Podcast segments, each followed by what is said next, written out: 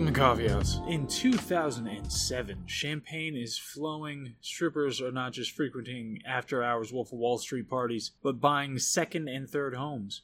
There were real estate agents saying that the boom would never end, the prices would shoot to the sky, and the system was built on conventional wisdom about real estate. But there were a few who saw cracks in the conventional wisdom. Published in March of 2010, The Big Short by Michael Lewis was made into an Academy Award winning movie. It doesn't mean anything anymore, but at that time it did.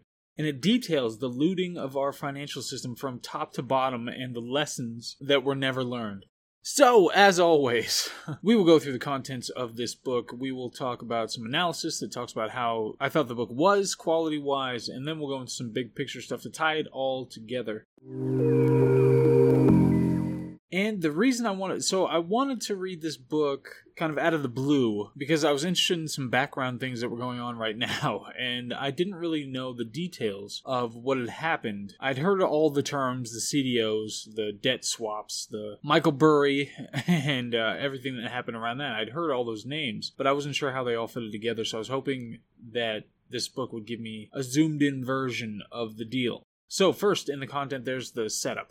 The would be heroes of the story are the investors looking to monetize the demise of the financial system, which is a, an interesting protagonist to have in your story. Of course, this is nonfiction, tragically. But there were people like Meredith Whitney. She was one of the earliest who predicted the demise of Citigroup and Bear Stearns and saw that there was something seriously wrong going on here. There's Greg Lippmann. He was a trader. I think he worked at Deutsche Bank, and he was trying to sell these CDOs or shorting positions or options or something. I don't know. He's trying to sell something related to the the collateralized debt obligations. And I think he was he had a different name, but he was reprised by Ryan Gosling in the movie. So this is the guy who's trying to sell this stuff and then you have the guys at Cornwall Capital. They're they started in a garage, you know, with just a little over a hundred thousand dollars, and kind of stumbled into this possible investment for their fledgling investment firm. Then you have Steve Eisman, who was a hedge fund manager. He was the one played in the movie by Steve Carell. He was the kind of eccentric hedge fund manager who was very outspoken and then Michael Burry, who's played by Christian Bale in the movie. And I just I reference the movie because I saw the movie, you know, long before I read the book, and I think it's easier to kind of see where they fit in you know what characters they're representing. So Michael Burry, he was the manager of Scion Capital. That was the company that he founded, the investment company. He's been back in the news recently for shorting Tesla. He's he uh, at least a few months ago he had a bunch of positions that were shorting Tesla stock. So anyway, this is a complicated mess. Uh, for the actual financial details, you're gonna have to look into it independently. this is how I understood it without reviewing the technical background of what actually happened and all the ways that things interacted. So hopefully, I got enough that all this makes sense and it's not just me talking out of you know where. So initially, and this was one of the areas I wasn't completely clear on, but they had these uh, packaged financing products where they would collect a whole bunch of different kinds of financing. And initially they were of a bunch of different kinds. You put them all together and then you sold that. But eventually over time it shifted to like 90 95% just subprime mortgages. So initially it was loans on other kinds of things. But then it shifted. And so you have something dependent on this one sector. Of course financial companies are always looking for more financial products new financial products. And one of the things in the book that he talks about is how they try to make things give names to things that don't give you any idea idea what they actually are, what they mean. But especially for like brokers, if you get paid by the transaction, then you want to create a situation where you're going to have the most transactions possible. So it makes sense to have more financial products. So one of the products could be not just all the loans on the front end, but then repackaging the loans and selling that off in some way too.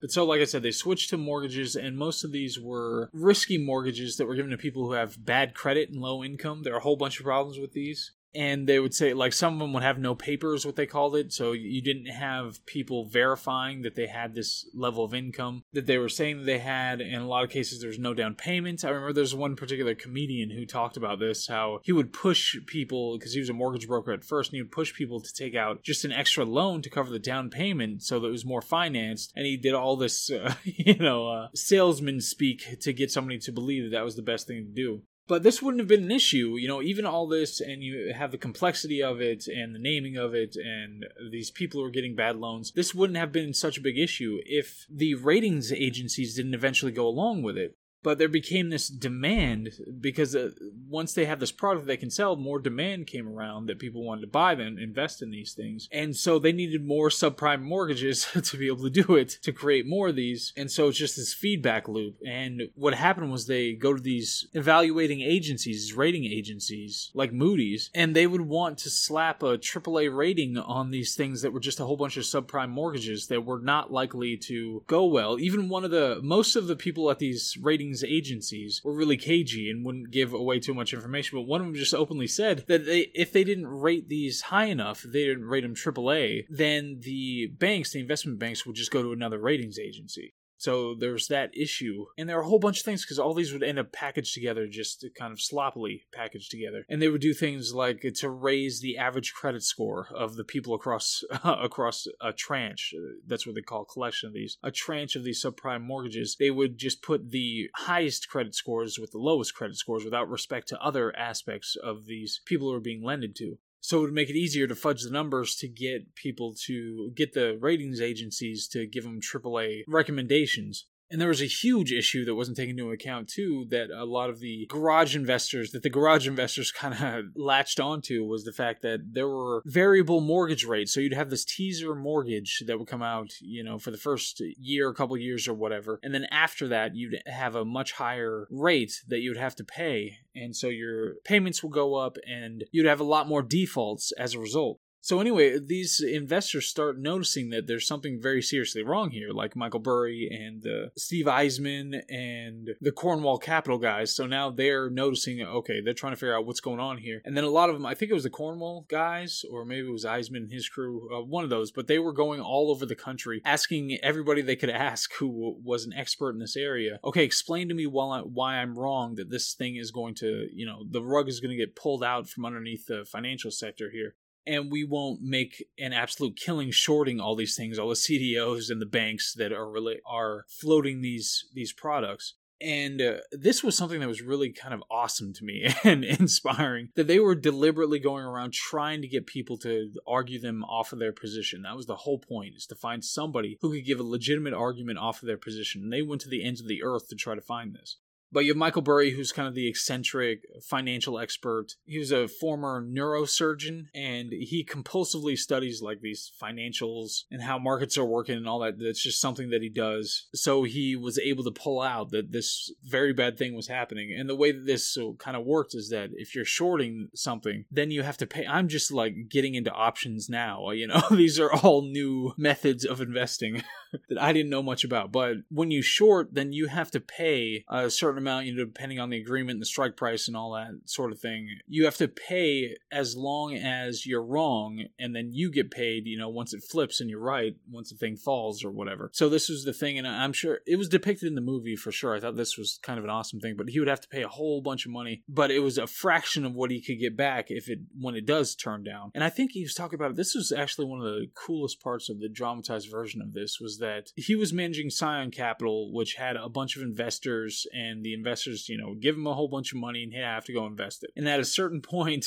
they were getting really worried because he was sending out these letters that would say that, okay, this is what I'm looking at and this is what I'm doing and this is why I'm doing it. But a lot of them obviously stuck in the conventional wisdom area and being these are people who have enough money to be able to give to him to do this sort of thing. So they tend to be pretty pay close attention, be pretty savvy when it comes to this stuff, and stuck in the conventional wisdom. But at a certain point, they they tried to be, you know, they tried to make a run on Scion Capital, get their money back, and he like invoked this part of their contract or something like that, or you know, the lending agreement or the brokerage agreement or something where it said that he could prevent giving their money back to them if if there were extenuating circumstances. So he just made up there were extenuating circumstances and didn't give it back because he was so sure of his position.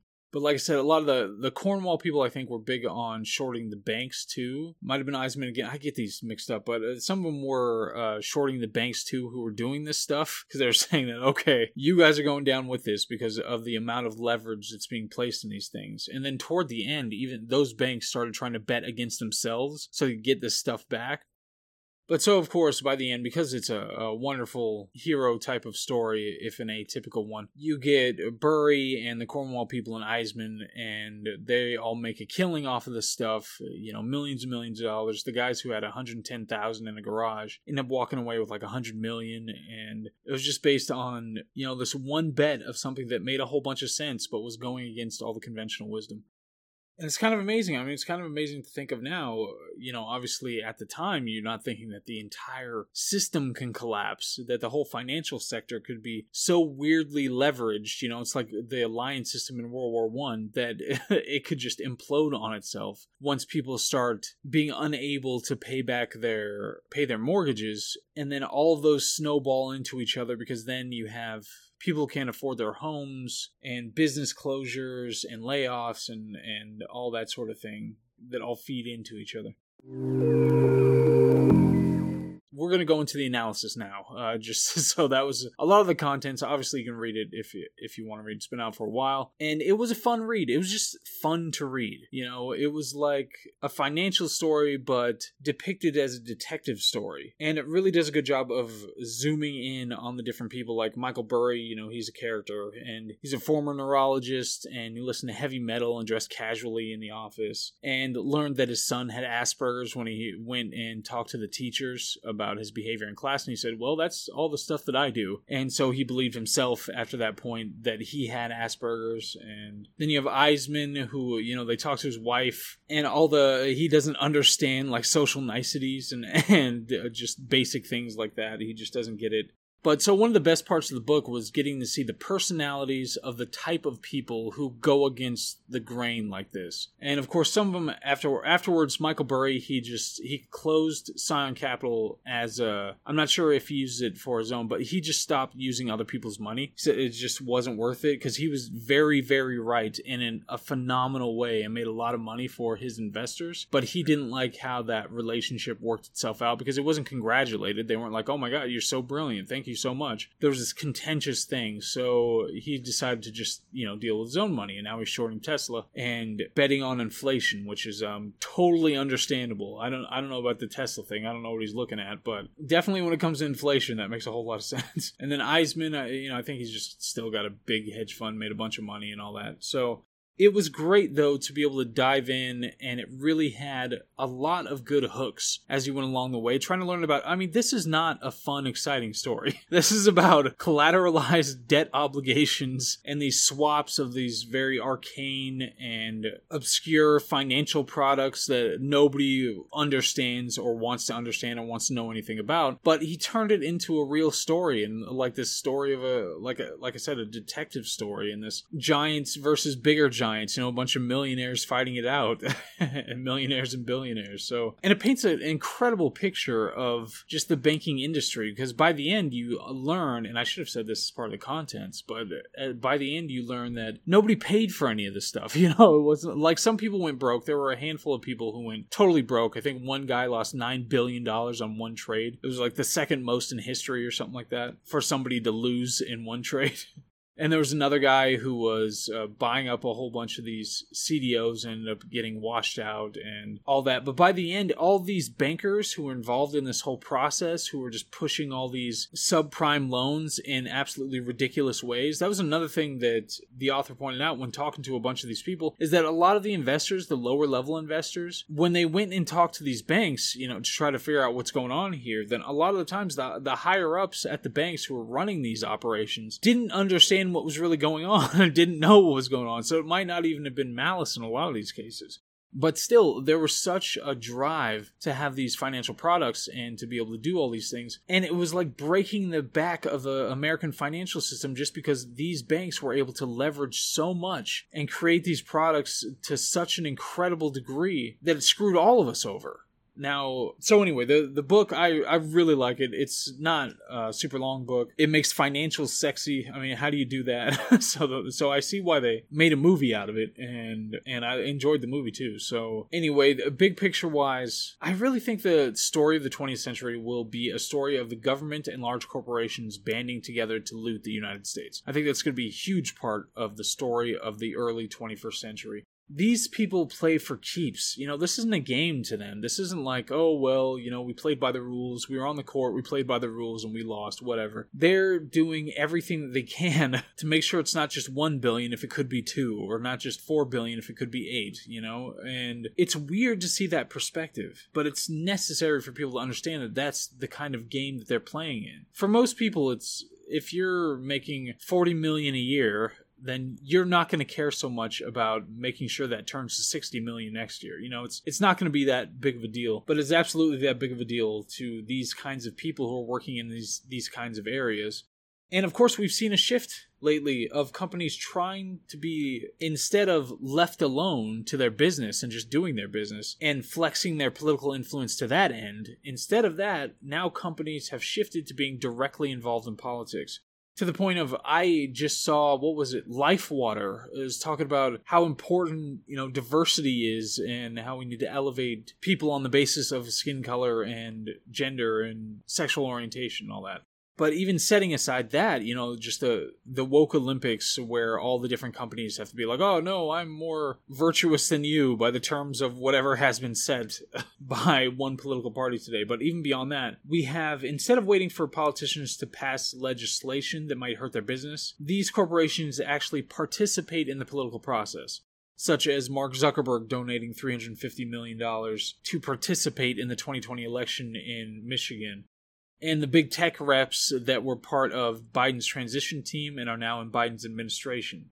And every corporation now is expected to participate. It's not an accident the way this has happened. I mean, just a few years ago, the left was demanding corporations to get out of politics, and now they're demanding them to get into it. And of course, like I said, the perpetrators did not learn. They got bailed out by the Obama administration using TARP funds, and it's a problem. We shouldn't have an alliance between billion and trillion dollar corporations and the governing class. That is a problem. One of those is supposed to be looking after our interests. The other is trying to flay us at any given moment to make as much money as possible. So that's the big short. And it definitely made me it made me want to think in terms of trillions instead of millions. There's a whole lot else going on. There's a whole bunch more going on than just oh well do I have a vacation place? And there are a lot of people out there, just cutthroat people who are playing for keeps. And it doesn't matter if they destroy your pension or destroy your 401k in the process. They are just trying to loot the system as much as they can and then get out.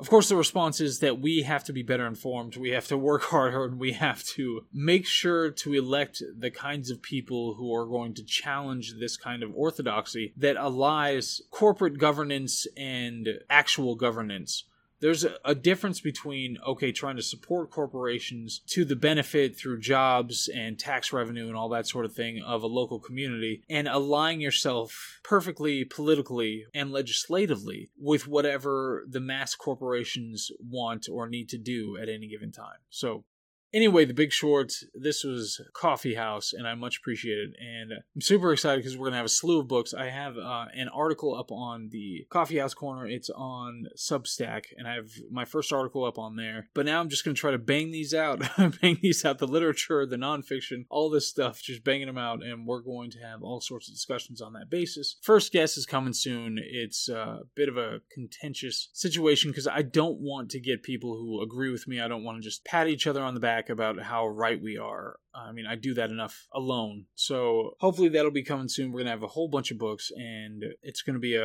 a really good summer. All right. I hope all is well and I'll see you on the next one. Okay.